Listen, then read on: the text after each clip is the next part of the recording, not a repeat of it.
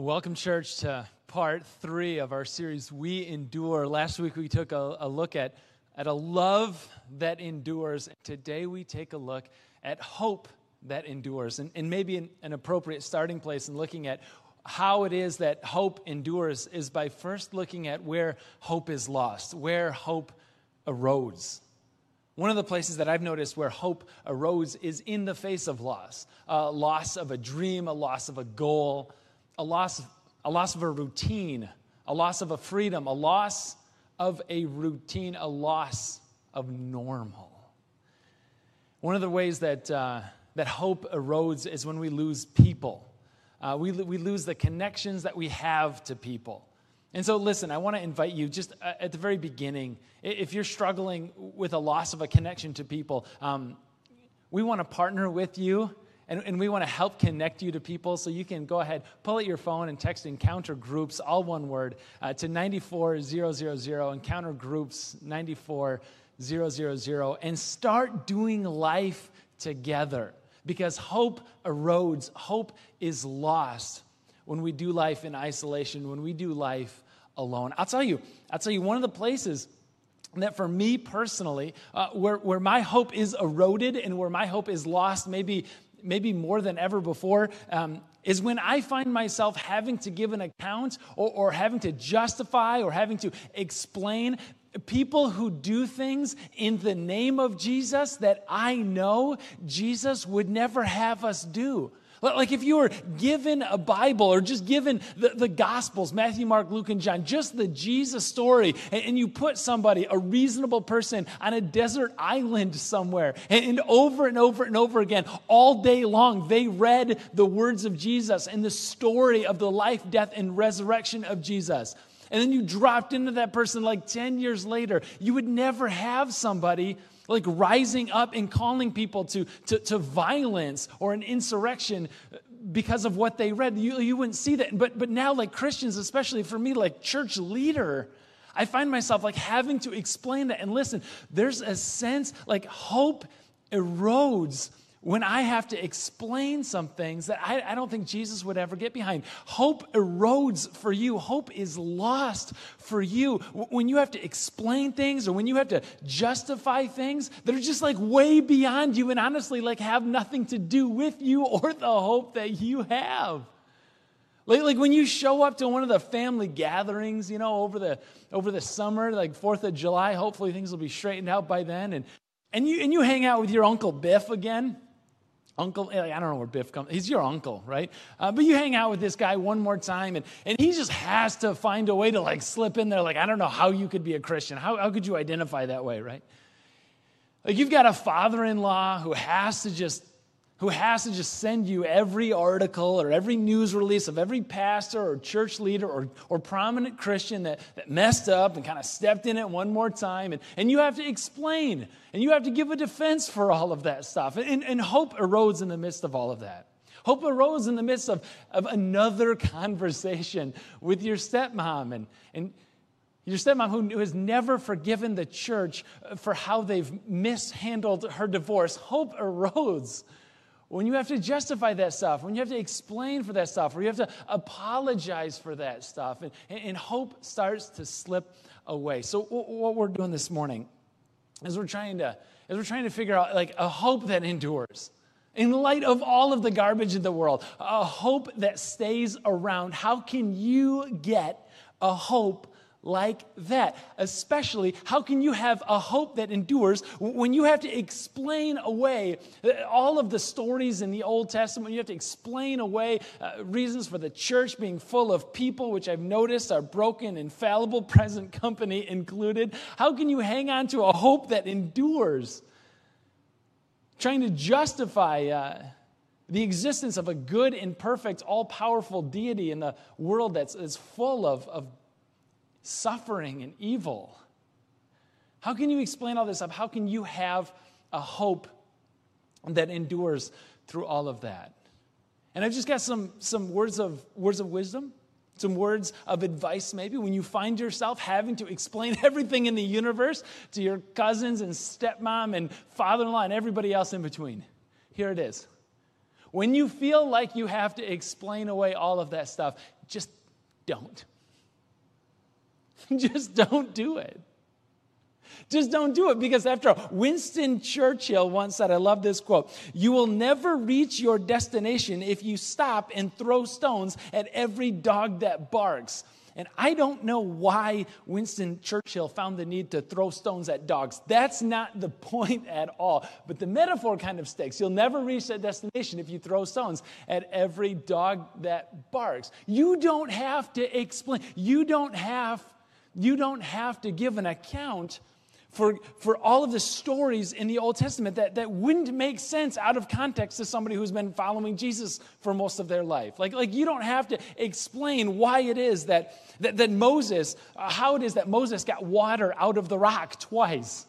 And the second time, like, he did it wrong, and so he couldn't go into the promised land. You don't have to explain like why it is that the walls of Jericho fell because of a marching band around it. You don't have to explain the creation in seven days when the sun was created on the fourth day. Like you don't have to explain all that stuff. Don't stop and throw stones at every dog that barks. You don't have to explain that to have a hope that endures.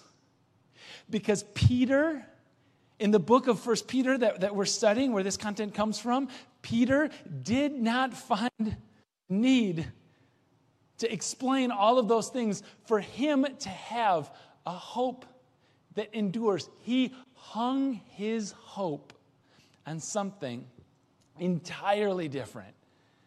And to find out what that is, I want to go there to 1 Peter. And uh, we've been moving our way through, and now we're in 1 Peter chapter 3. And let's pick it up in verse 13, where it says that who, who is going to harm you if you're eager to do good. Remember, he's writing to, uh, to exiles scattered all around the world. Verse 14, but even if you should suffer for what is right, you are blessed. Do not fear their threats. Do not be frightened. That is some audacity. Remember, he's writing to this group of people who are living in a country not their, not their own.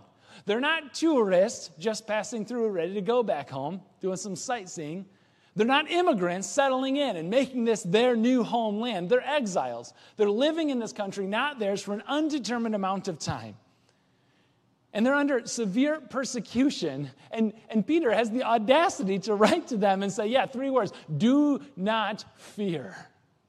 Don't be frightened. Don't be afraid. Don't fear.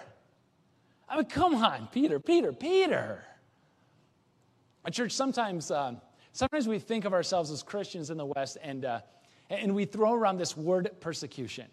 I, I just want to encourage you today to, to use that really cautiously right? Because some places in the world, people experience severe persecution today. I mean, there's more Christians who lose their lives because of their faith today than at any other part, any other time in history. Like, persecution is a real thing. I'm just saying, like, we ought to use that pretty sparingly here in the West because sometimes for us, what persecution looks like is somebody who won't, won't go on a date with you because of what you believe. Sometimes, like, what persecution looks like is not getting invited out to that party because, I don't know, you're kind of the person that they are and they probably wouldn't enjoy it anyway, so I'm probably not even going to ask.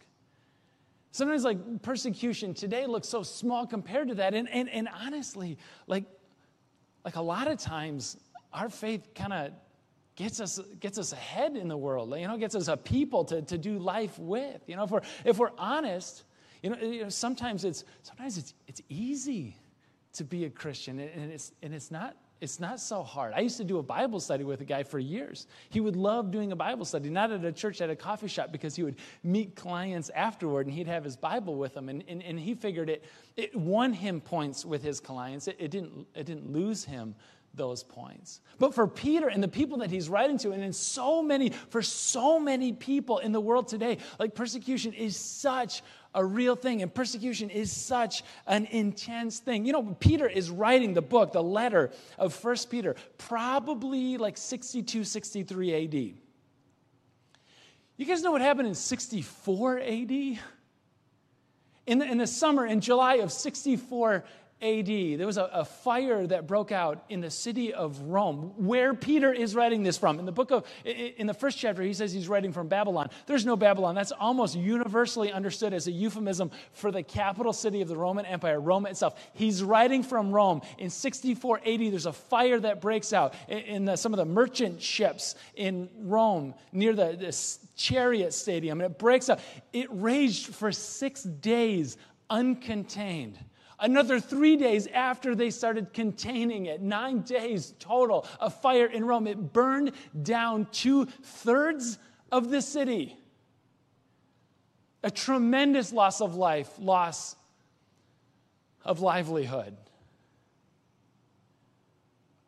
And Nero, the emperor at the time, takes the, the political fallout that's falling on him and he casts the blame on the Christians and says they're arsonists in Rome.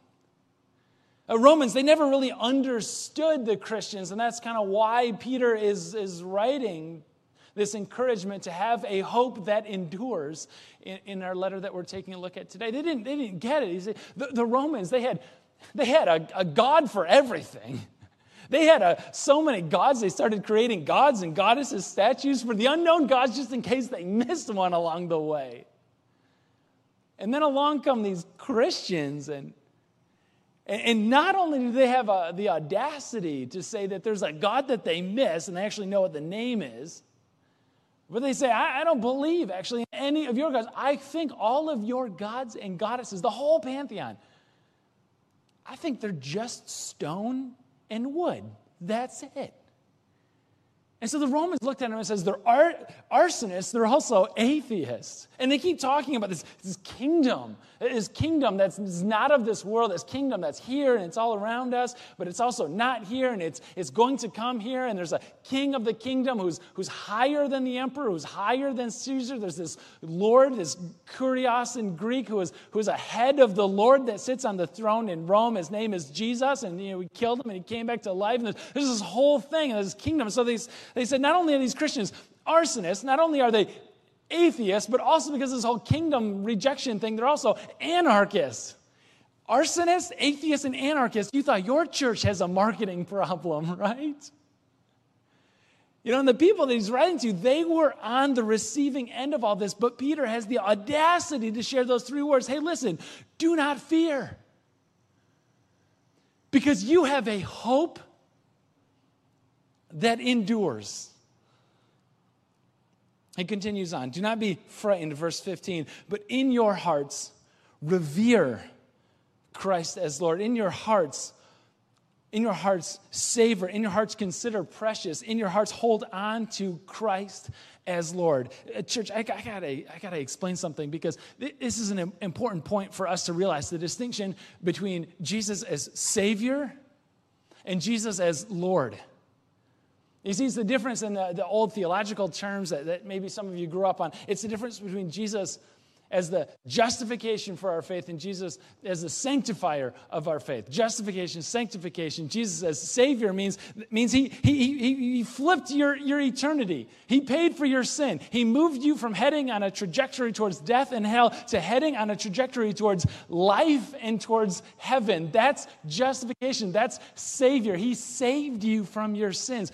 But Jesus, as the sanctifier, or Jesus as the Lord of your life, means He's now making the call for you. I loved those words we, had, we heard from Sadie just a moment ago about how she hands over like the keys to Jesus and says, You're driving now. Like you're in charge now. I'm going to make all of my decisions based not on what I want, not on what my family would want, not on, on what my wife or my husband or my kids would want, but the highest order in my life, Jesus, is coming from you. Here are the keys to the vehicle of my life. You are not only my Savior today, you are my Lord. And Peter says that's what it's like. That's what it's like. In that highest place, you don't have your girlfriend or your boyfriend, you don't have your career, you don't have stuff. In the highest place in your life, you have Christ Himself, not only as Savior, but also as Lord. And here it is, His words from 15 a hope that endures always Such good stuff. Always, always be prepared. It means always give, be ready to give a defense, give an accounting, but always be prepared to give an answer. Doesn't necessarily have to be the answer, but you got to have an answer to everyone, including your Uncle Biff and including that stepmom of yours who asks you to give the reason for the hope that you have. He's like, write it down. Practice it in the mirror in the morning. Always, in season and out. When you're by yourself, when you're at a family reunion, when you're watching church online, when you're in a Zoom meeting, when you're in the meeting, before the meeting, before everything starts, and there's just chit chat, and somebody says, I don't know how it is that anybody could ever follow Jesus or anybody could identify as a Christian. Always be prepared to give this defense, to give this account, give an answer for the hope that you have. You get the sense it's not just an intellectual exercise for them. He actually wants them to have an answer. I actually want you to have an answer. I, I think, in fact, I'd go so far as to say, I think you need to have an answer to that question, to have a hope that will endure 2020 and 2021. Like, we need to get this thing right. Everything really hangs on how we answer this question to have a hope that endures. And I just, I just want to, I guess, make an observation. People will take shots all day long at the church. I, get that. I don't love it. I think there's a lot that the church does maybe behind the scenes that we don't always get credit for, but, but I get it. I get it. People will take shots all day long at Christians. Christians are easy people we're, we are, because we're people. and churches are made up of people, and we're broken, and we're hypocrites, and we're liars. I get that. People will take shots, listen, at the idea of God. But there's something that I've noticed is that people very rarely take shots at Jesus.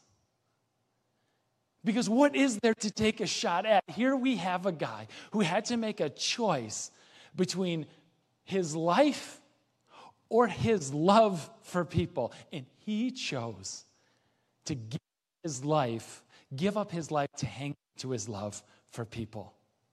You can't take a shot at that. People don't, people very rarely ever take a shot at Jesus because of, of the love that he has, because of who he is. I think the answer for you to be ready to your Uncle Biff or your stepmom in a moment where, where, they're really not interested in having an extended conversation. This isn't going to be like a 20 minute apologetic session. They're not going to read a book and like have this book study with you afterwards. They're not going to listen to that podcast and you're not going to listen to theirs. In this like drive-by exchange, exchange, I don't know how anybody could ever follow Jesus and you want to demonstrate the hope that endures. I think your answer has to do not with the church, not with Christians, not with the idea of God, but it has to do with Jesus himself. For Peter, being in Rome, when the persecution breaks out, as the people are now receiving this letter, Christians are getting blamed for burning two thirds of the city down. And for Peter, arrested and, and, put on this sham trial, and according to legend, being sentenced to execution via via crucifixion and him saying, I am unworthy to die in the same manner of my Savior and Lord. Do it another way. And, the Romans, in their twisted sense of humor, says, okay, we can figure that, we can fix that problem. Would you do the same thing upside down? For Peter, a hope that endures hangs not on the church, not on Christians, not on the people that he's writing to. It hangs on this one single word right here resurrection. That is everything. That's what his hope hangs on is the resurrection. I love Peter as a character in the Bible because Peter is Peter is all of us, isn't he? I love I love Peter in the Bible because there's almost like, like no better explanation or no, no better, I, I guess, compelling reason to believe the resurrection than a guy like Peter. You know, he's, he's minding his own business one day. Actually, he's minding his dad's business, the fishing business. He's out all night long with the nets, not really catching much. Sunrise comes, morning, he's cleaning out the beer cans out of the net. He's like getting everything, you know, all set to go, gonna take a nap for the day, head on out there again the next night. And this, this itinerant preacher, this rabbi comes up and just starts talking to a crowd. The crowd grows into a few more people. Peter's kind of listening, he's kind of not listening. He finishes his nets, and the rabbi comes over and says, Hey, would you take me out fishing? And Peter's like, You said you're a former carpenter, right? Not a fisherman. Because a fisherman would know these nets are designed for fishing at night. And we just finished fishing at night. And we didn't catch anything in this lake. And now it's daytime. We're not going to catch anything. But Peter just, he says yes. One thing leads to another. And Peter ends up following that rabbi, following Jesus. And he saw some things. He saw miracles. He saw healings, he heard teachings, he heard stories. You know, but, but to Peter's credit, he was a part of this movement right up until it, it ended. To, to Peter's credit, when he saw his Savior, his Messiah, get arrested, executed, and then buried, he knew this was over.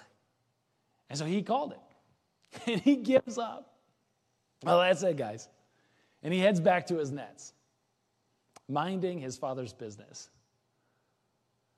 And the story unfolds. John chapter 21. Peter's minding those nets and he's fishing. Again, he's not catching much. A guy calls to the shore, Hey, try the other side. Try, try the other side. Try, I've tried every side. Which other side? Okay, whatever. Throw the, throw the net over the, over the side of the boat and he hauls in such a load of fish. It's like it says, John says, the nets were breaking. They were so full. And in that moment, he realized who the man was. and he just starts racing towards not only his Savior, but also his Lord standing on the beach. And Jesus calls back to him and says, Don't forget the fish.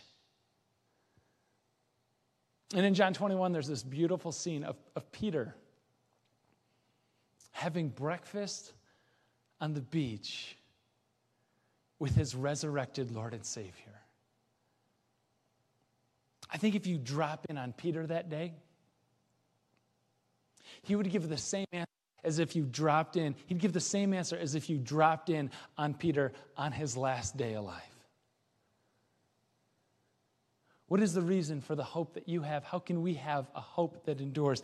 And it wouldn't be explaining the stories of the Old Testament, how it is that a that a horn could bring down the walls of Jericho. He wouldn't explain anything about the parting of the Red Sea and how that fits into the rest of the story. You drop in on Peter that day, and, and he wouldn't even talk about the teachings of Jesus, the, the parables. I don't really understand those either, or the healings.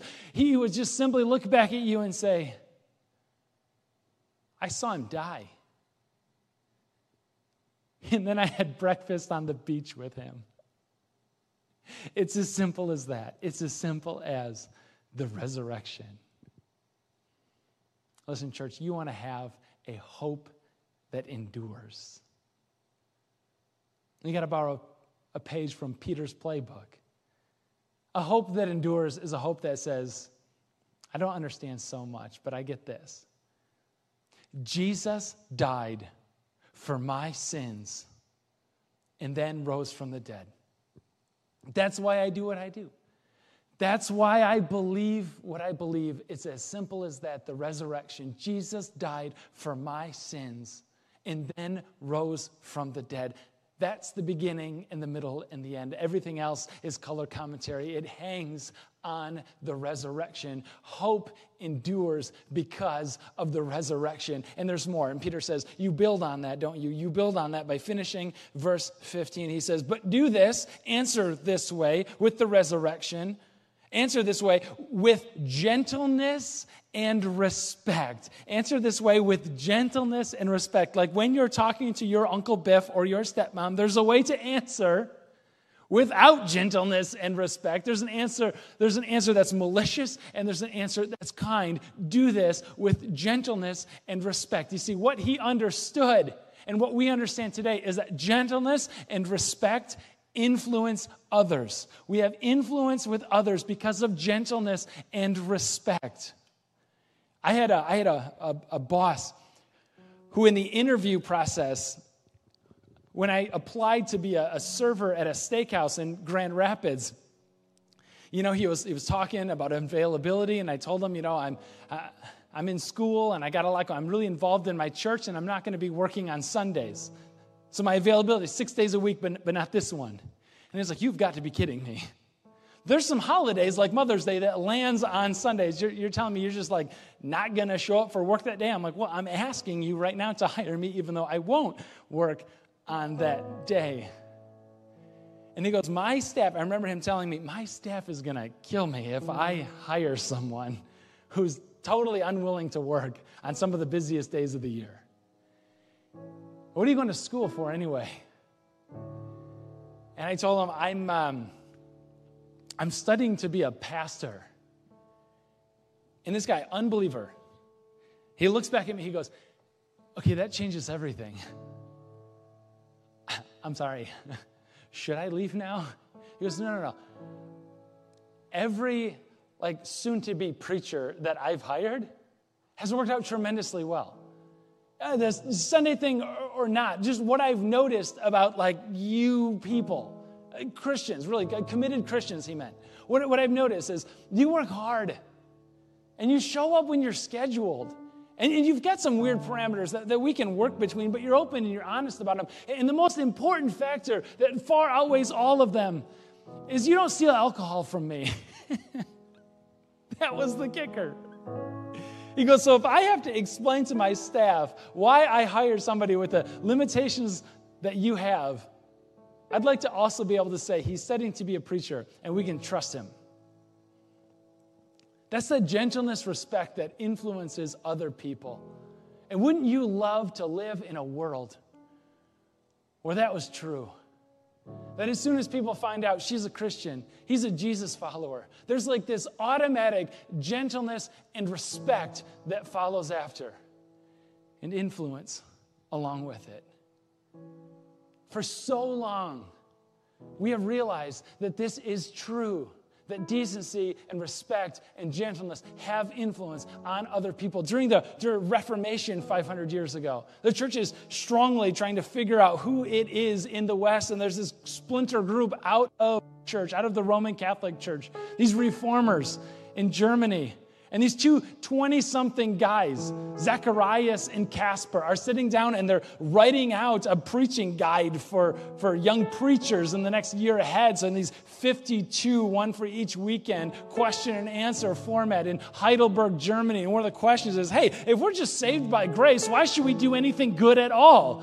And in 1563, they said, We do good we treat others with respect and gentleness, A, because it brings glory to God, and B, because it wins people over. It will win my neighbor over to Jesus because they knew 500 years ago gentleness and respect influences people. And Peter knew 2,000 years ago when his life hung in the balance and he hung upside down on a cross that gentleness and respect still influences people. When somebody asks you, for the reason that, for the hope that you have. Your hope that endures is found in the resurrection. With gentleness and respect, answering back, my hope hangs on him because he's the only one who hung on a cross for me. A hope that endures is a hope that hangs on the resurrection. Our God, may that word be exhibited in our lives, in our actions, in our behaviors. That everybody that we would meet this week would know that we're Christians, that we're followers of you, Jesus, because of the gentleness and respect that exudes out of us because our hope doesn't hang on a clever explanation of Bible stories or justifications of people in the world today. Our hope hangs on you, Jesus, because you hung on a cross for us. We pray this in your resurrected name. Amen.